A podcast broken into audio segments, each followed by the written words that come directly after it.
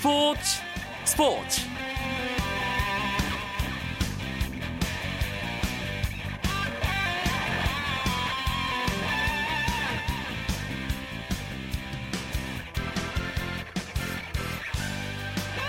안녕하십니까. 금요일 밤 스포츠 스포츠. 아나운서 이광용입니다. 오늘은 아시안컵 조별리그 D조 2차전이 있었습니다. 먼저 요르단과 팔레스타인의 경기에서는 요르단이 5대1로 압도적인 승리를 거뒀고요. 일본과 이라크의 경기는 1대 0으로 일본이 승리했습니다.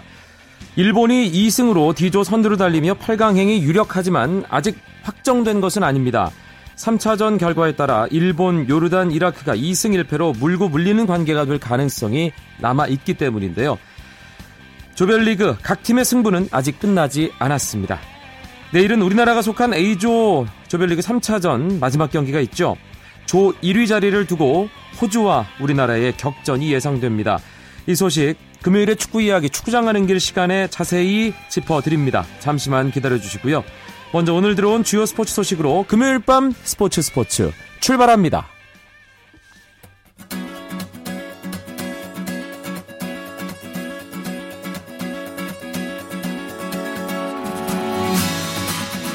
프로농구 오늘 두 경기가 있었습니다. 고양 오리온스와 부산 KT의 경기에서는 오리온스가 71대 70 한 점 차 짜릿한 승리를 홈팬들에게 오랜만에 보여줬습니다. 경기 대접전이었는데요. 3쿼터 중반까지 끌려다니던 오리온스는 4쿼터 들어 무섭게 추격에 나섰습니다. 허일영 선수의 석점포가 터졌고 이승현의 속공과 삼성에서 이적한 라이온스의 석점 플레이로 마침내 역전에 성공했습니다. KT 역시 외국인 선수 로드를 앞세워 추격에 나섰지만 오리온스는 어렵게 잡은 승기를 내주지 않았습니다. 오리온스 홈 8연패를 끊으며 4위 자리를 지켰고 KT는 최근 3연승을 마감했습니다. 인천 전자랜드와 전주 KCC의 경기에서는 KCC가 전자랜드를 69대 62로 이기며 3연패에서 탈출했습니다. KCC는 외국인 선수 윌커슨이 33득점에 15개의 리바운드로 더블 더블 기록하며 활약했고 김태술 선수와 김태용 선수도 각각 12점, 7점을 넣으며 팀 승리에 힘을 보탰습니다. KCC는 전자랜드에게 상대 전적 3승 1패를 거두며 강한 모습을 이어갔고요. 전자랜드는 오늘 지면서 5위로 순위가 한 계단 내려갔습니다.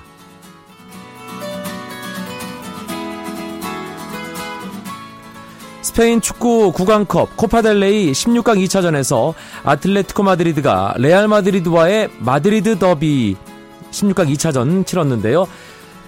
페르난도 토레스가 두 골을 넣으면서 2대2 무승부를 기록했습니다. 1차전 2대0으로 이긴 아틀레티코 마드리드가 1, 2차전 합계 4대2로 8강 진출에 성공했는데요. 오늘 가장 빛났던 선수는 7년 만에 친정팀에 돌아온 토레스였습니다. 전반 시작과 동시에 그리즈만의 크로스를 이어받은 토레스는 왼발로 가볍게 레알 마드리드의 골문을 열어 선취골을 뽑았습니다. 토레스는 후반 1분 다시 한번 그리즈만과 호흡을 선보이며 두 번째 골을 성공시켰는데요. 지난해 코파델레이 4강전에서 레알 마드리드에게 패했던 아틀레티코 마드리드 올해는 16강 1차전 2차전 경기를 잘 치르면서 8강에 진출했습니다. 아틀레티코 마드리드의 8강 상대는 엘체를 가볍게 꺾고 올라온 FC 바르셀로나입니다.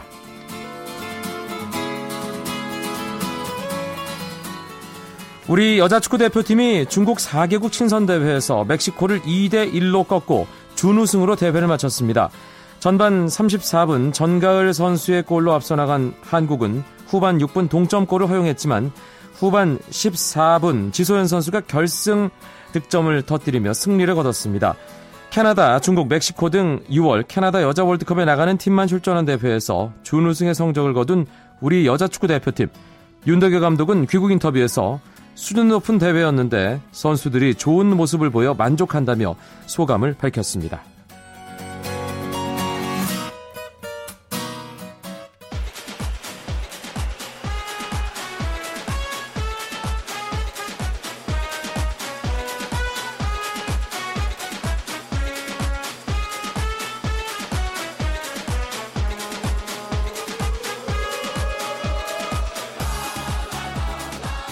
현장을 생생하게 취재하는 축구 기자와 함께하는 축구 이야기 축구장 가는 길 시간입니다. 오늘 축구장 가는 길은 아시안컵 이야기로 가득 채워드리겠습니다. 이야기 손님 스포츠조선의 이건 기자입니다. 어서 오세요. 네, 안녕하세요. 일단 오늘 있었던 아시안컵 조별리그 D조 경기 결과부터 살펴보죠. 요르단과 팔레스타인의 경기가 한국 시간으로 4시에 시작됐는데 네.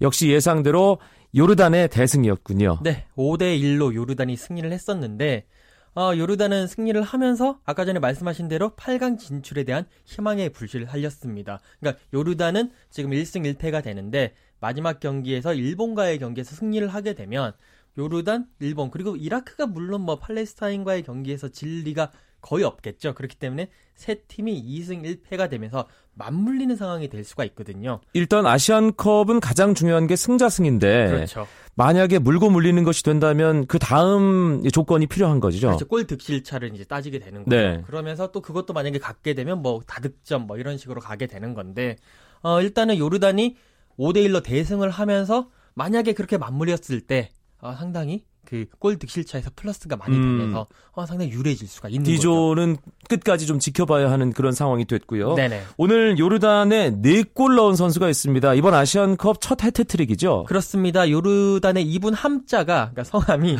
함자 알 다르두루. 함자 알 다르두루. 다드두루. 네. 예, 이름 참 어렵네요. 그렇습니다. 예. 이 선수인데 어, 4골을 넣었습니다.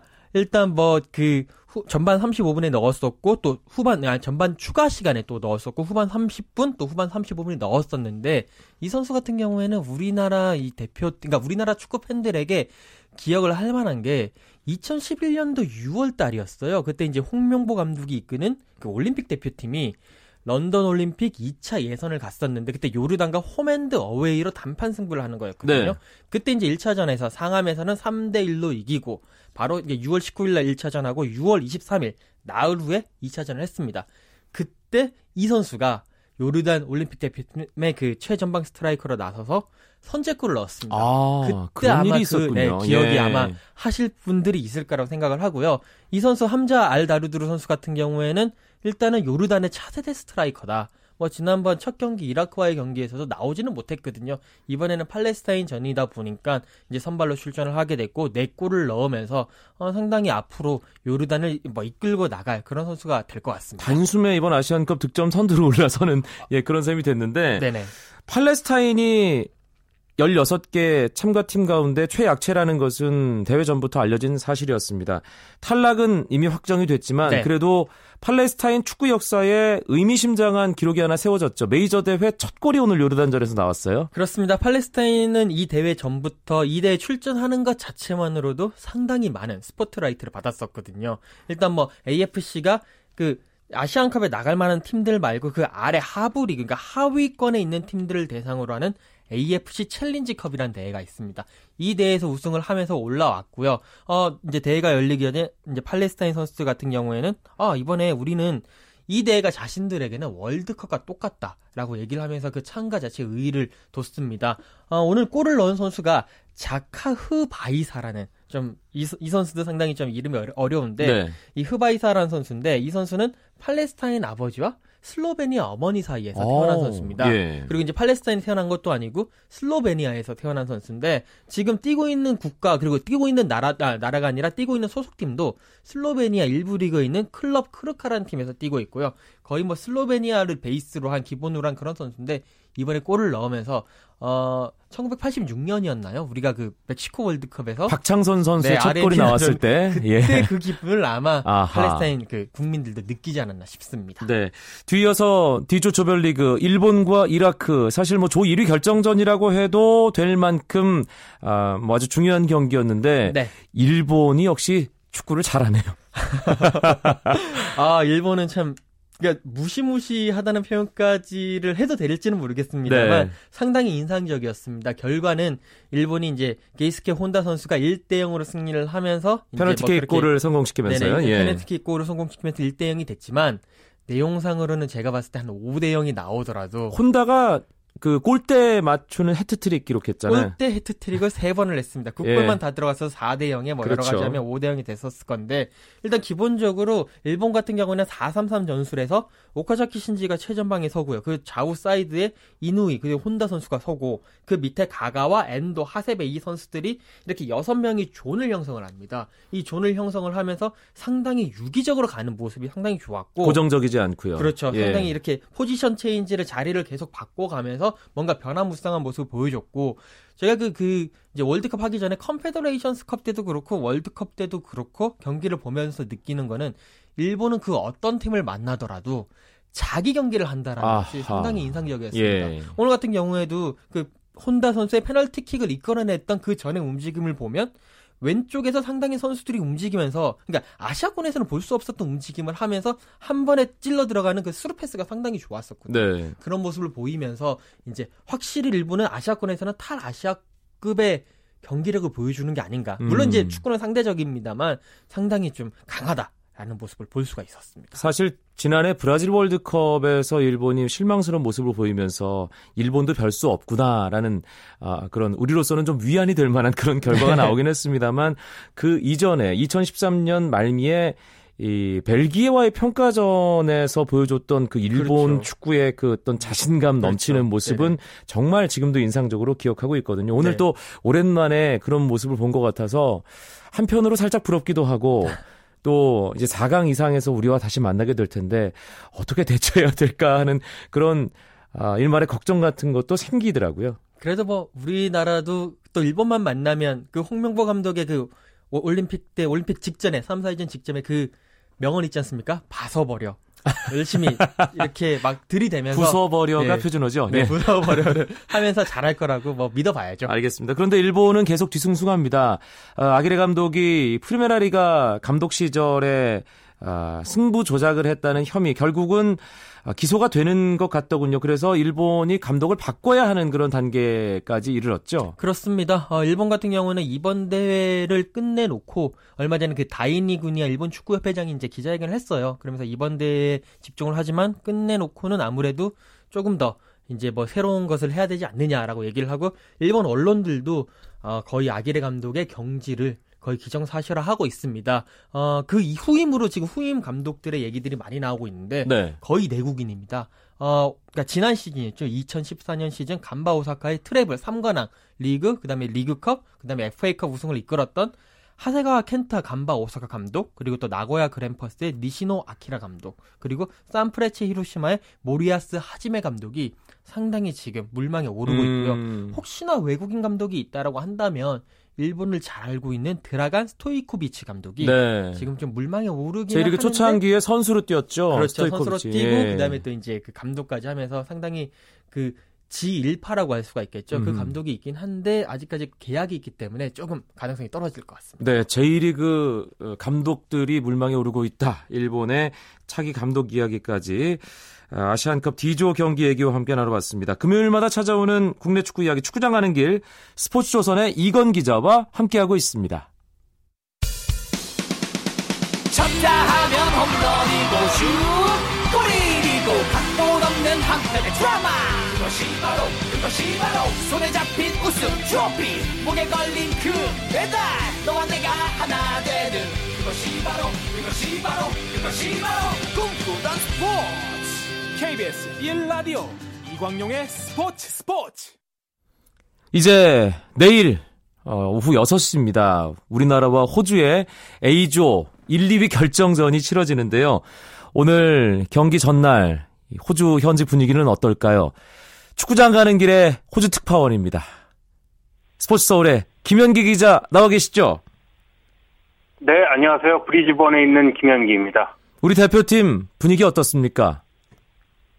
네, 대표팀 뭐 이제 좀 분위기가 살아나고 있습니다. 아, 이제 감기나 다친 선수들이 많이 회복하고 있기 때문이죠. 오늘은 이제 호주전 전날이어서 크게 무리하지는 않았고요. 스트레칭하고 원터치 패스 위주의 미니게임을 진행했습니다.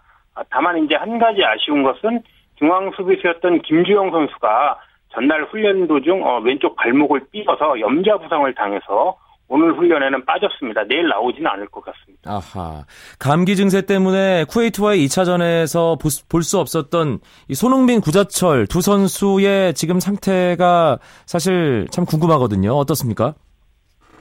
네, 일단 뭐 스트레칭이나 패스 훈련 등 크게 무리가 가지 않는 훈련은 어, 문제 없이 다른 선수들과 하고 있고 다만 이제 지난주 토요일 5만 전을 마치고 나흘 정도 운동 없이 쉬었기 때문에 전술 훈련이나 뭐 미니 게임 같은 격한 운동은 어, 대표팀 트레이너들이 이제 좀 자제해 달라 이렇게 요구해서 아직은 컨디션이 100%뭐 이렇게 올라오는 단계라고 하기는 어렵고 네. 제가 이제 어제 오늘 보니까 감기 몸살 때문에 어, 살이 약간 빠지기는 했더라고요. 약간 헬스한 얼굴이기도 하고 하지만 어, 손흥민 선수 맨 앞에서 열심히 스트레칭도 하고 뭐볼 훈련도 하고 그러면서 빠른 속도로 나아지는 것 같습니다. 음, 쿠웨이트전의 어떤 그 안 좋았던 모습에 비하면 지금 분위기가 조금 좋아지긴 했지만 그래도 김주영 선수가 발목 부상 때문에 훈련 빠졌고 손흥민 구자철 선수도 100% 정상적으로 훈련을 못하는 걸 보면 아, 아직까지는 완성형은 아니라는 생각이 드는데요.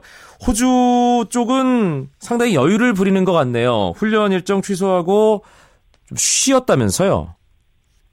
네, 오늘은 이제 가볍게 훈련을 했고 어제 원래 원래는 훈련 스케줄이 있었는데 취소를 하고 아예 쉬었습니다. 어제를 쉬었군요. 어, 같은 예. 경우는 이제 네 어제 쉬었습니다. 호주는 이제 1, 2차전에서 각각 4골을 넣으면서 대단한 공격력을 과시했지만 역시 그 뒤에는 부상 선수가 하나씩 하나씩 나오고 있어서 역시 고민이거든요. 오른쪽 수비수 아지즈 베히치 선수는 기성용처럼 엔트리에서 아예 빠졌고 주장인 미드필더 마일 예디납도 부상 때문에 복귀가 불투명하고 이런 점 때문에 훈련하는 것보다는 쉬는 게 낫다 이렇게 어, 호주의 이 포스테코글루 감독이 생각한 것 같습니다. 네, 호주가 1, 2차전에서 8골 공격력이 상당히 날카롭고 폭발적이라는 그런 생각이 들어서 좀 걱정이 되는데 지금 브리즈번 스타디움의 잔디 상태가 상당히 많은 음, 얘기를 낳고 있어요. 직접 김현규 기자도 가봤을 텐데 어떻든가요? 네, 어제는 제가 그라운드를 가서 밟아봤습니다. 네, 발로 밟아봤고 오늘은 이제 일본과 이라크전을 보고 왔는데 어, 보니까 땅이 좀 고르지 않고 약간 무른 것도 좀 있습니다. 그리고 잔디가 군데군데 패인 곳이 있거든요. 어, 캔버라 스타디움, 오만전이나 쿠웨이트전 했던 캔버라 스타디움은 양탄, 양탄자 잔디라고 볼 수 있습니다. 완벽한데, 여기 이 브리즈번 스타디움은 어, 많이 좋지는 않습니다. 제가 볼 때는 한 7, 80% 정도 우리나라 K리그 경기장도 이 정도는 좀 없는 거는 같습니다. 네. 하지만 오늘 어, 일본이 무리 없이 패스트축구 하는 거 보면은 어, 뭐 중동이나 이런 중앙아시아에 이런 허옇게 드러난 땅이 그 정도 경기장은 아니고 음. 어쨌든 원성을 사는 곳은 맞지만 아주 문제가 있는 경기장은 아니다. 아, 충분히 뭐 양 팀이 어느 정도 어, 겨뤄볼 수 있는 그 정도의 상태는 된다. 그렇게 보는 것 같습니다. 오늘 경기 하루 앞두고 공식 기자회견이 있었는데 슈틸리케 감독이 좀 민감한 반응도 보이고 그랬던 것 같던데요.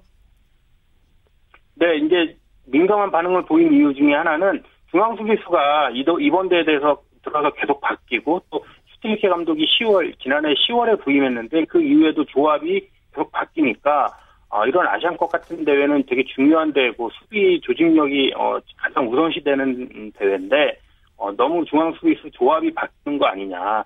김주영 선수, 장윤 선수가 이제 5만 전에 나왔고 그 다음에는 김영권 선수, 장윤 선수가 나왔거든요. 근데 이제 슈틸케 감독이 어, 내가 뭐 그렇게 바꾸고 싶어서 바꾸는 게 아니고 계속 부상 선수 나오고 감기 걸리는 환자들이 나오기 때문에 어, 좀 바꾸는 측면이 있다. 사실은 김주영 선수도 좀 감기 때문에 좀 며칠 안 좋았던 거다. 이러면서 좀 아쉬움, 답답함을 이제 토로한 것이라고 보면 될 것 같습니다. 네. 조 1위 놓치지 않겠다는 각오는 확실하게 밝혔죠, 슈틸리케 감독이. 네, 두 가지 이유인데요. 첫 번째는, 어, 아까도 얘기, 얘기 나왔지만 8강에 우리가 조 2위를 하게 되면 브리즈번에서 한 번 더 경기합니다. 그래서 이제 잔디 상태나 경기장 조건이 열악하기 때문에 조 1위가 낫다 이거고 또 하나는 어, 호주를 이기면 지금 분위기가 가라앉은 상태에서 약간 올라오고 있는데 호주만 이기면은 음, 이제 앞으로 8강 토너먼트부터는 정말 우리가 잘해볼 수 있고 선수들도 자신감을 가질 수 있을 것이다. 그런 의미에서 두 가지 의미에서 조 1위를 꼭 하고 싶다. 이렇게 슈틸리케 감독이 밝혔습니다. 슈틸리케 감독의 그 바람대로 꼭 됐으면 좋겠습니다. 호주 브리즈번 현지에서 스포츠 서울 김현기 기자로부터 생생한 이야기 들었습니다. 고맙습니다. 네, 고맙습니다. 이건 기자. 네. 아, 일단 살짝 걱정이 뭐 되는 부분이 있긴 합니다만 네. 호주전 뭐 배수진 치고 나선다는 느낌으로 분위기를 살리기 위한 일전을 만들어야 될 텐데 네. 베스트 11은 어떨 것 같으세요, 내일? 아, 저는 이게 사실 베스트 11, 그러니까 슈틀리케 감독은 내일 조 1위를 하겠다라고 얘기는 했지만 사실 경기 전 기자회견이니까 말은 그렇게 한다고 생각을 합니다. 어차피 8강 진출 확정 지었고요. 조 1위로 가든 조 2위로 가든 올라가는 거는 똑같다고 봅니다. 그랬을 때 8강을 내다보고 베스트 11을 다 내서 체력을 소진시키는 것보다는 어느 정도 물갈이를 해주면서 어, 그러니까 한 1.5구나 1.3군 정도를 내면서 그렇게 가는 게 낫지 않을까라는 아. 생각도 들고 아마 슈틸리케 감독도 그것을 놓고 상당히 고민을 하고 있지 않을까라는 그러니까 말은 그렇게 했지만 어느 게 장기적으로 봤을 때 소진시키는 것보다는 좀 그렇죠. 조절하는 쪽으로 가는 게 낫다라는 것이 이건 기자 생각이군요. 네네, 저는 그렇습니다. 그렇기 때문에 어, 베스트 11을 이제 뭐 예상을 해보자면 물론 이제 뭐 최전방에는 이근호 선수가 나올 거고 손흥민 선수가 과연 나올 수 있을지에 대해서는 고민을 좀 해봐야 될 것 같습니다. 뭐 감기 증상도 있고 체력이 또 그러니까 많이 떨어진 상태이기 때문에 손흥민 선수를 굳이 선발로 내는 것보다는 뭐 김민우 선수라든지요 오른쪽에는 황교원 선수 정도로 내고 남태희 선수가 1차전을 못 뛰었기 때문에 이번 어, 호주와의 경기에서는 그 섀도우 스트라이커로 내게 하고요. 아 기성용 선수 요 자리가 문제인데 네.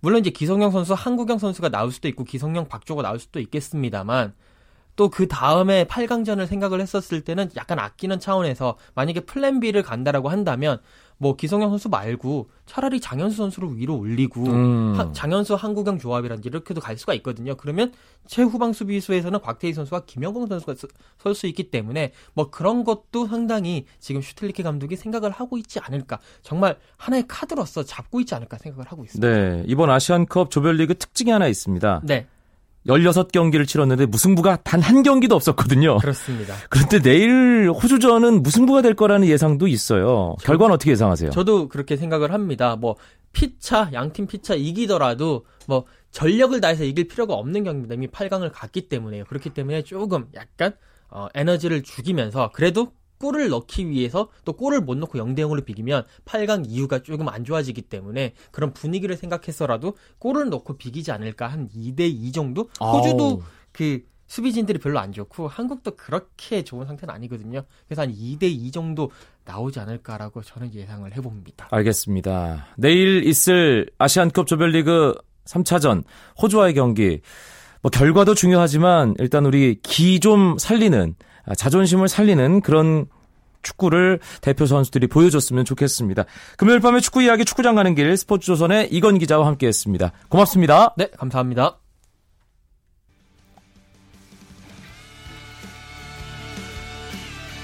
금요일 밤 여기까지입니다. 내일 9시 20분 오승원 아나운서와 함께 하실 수 있고요. 저는 월요일 밤에 다시 뵙죠. 아나운서 이광용이었습니다. 고맙습니다. 스포츠 스포츠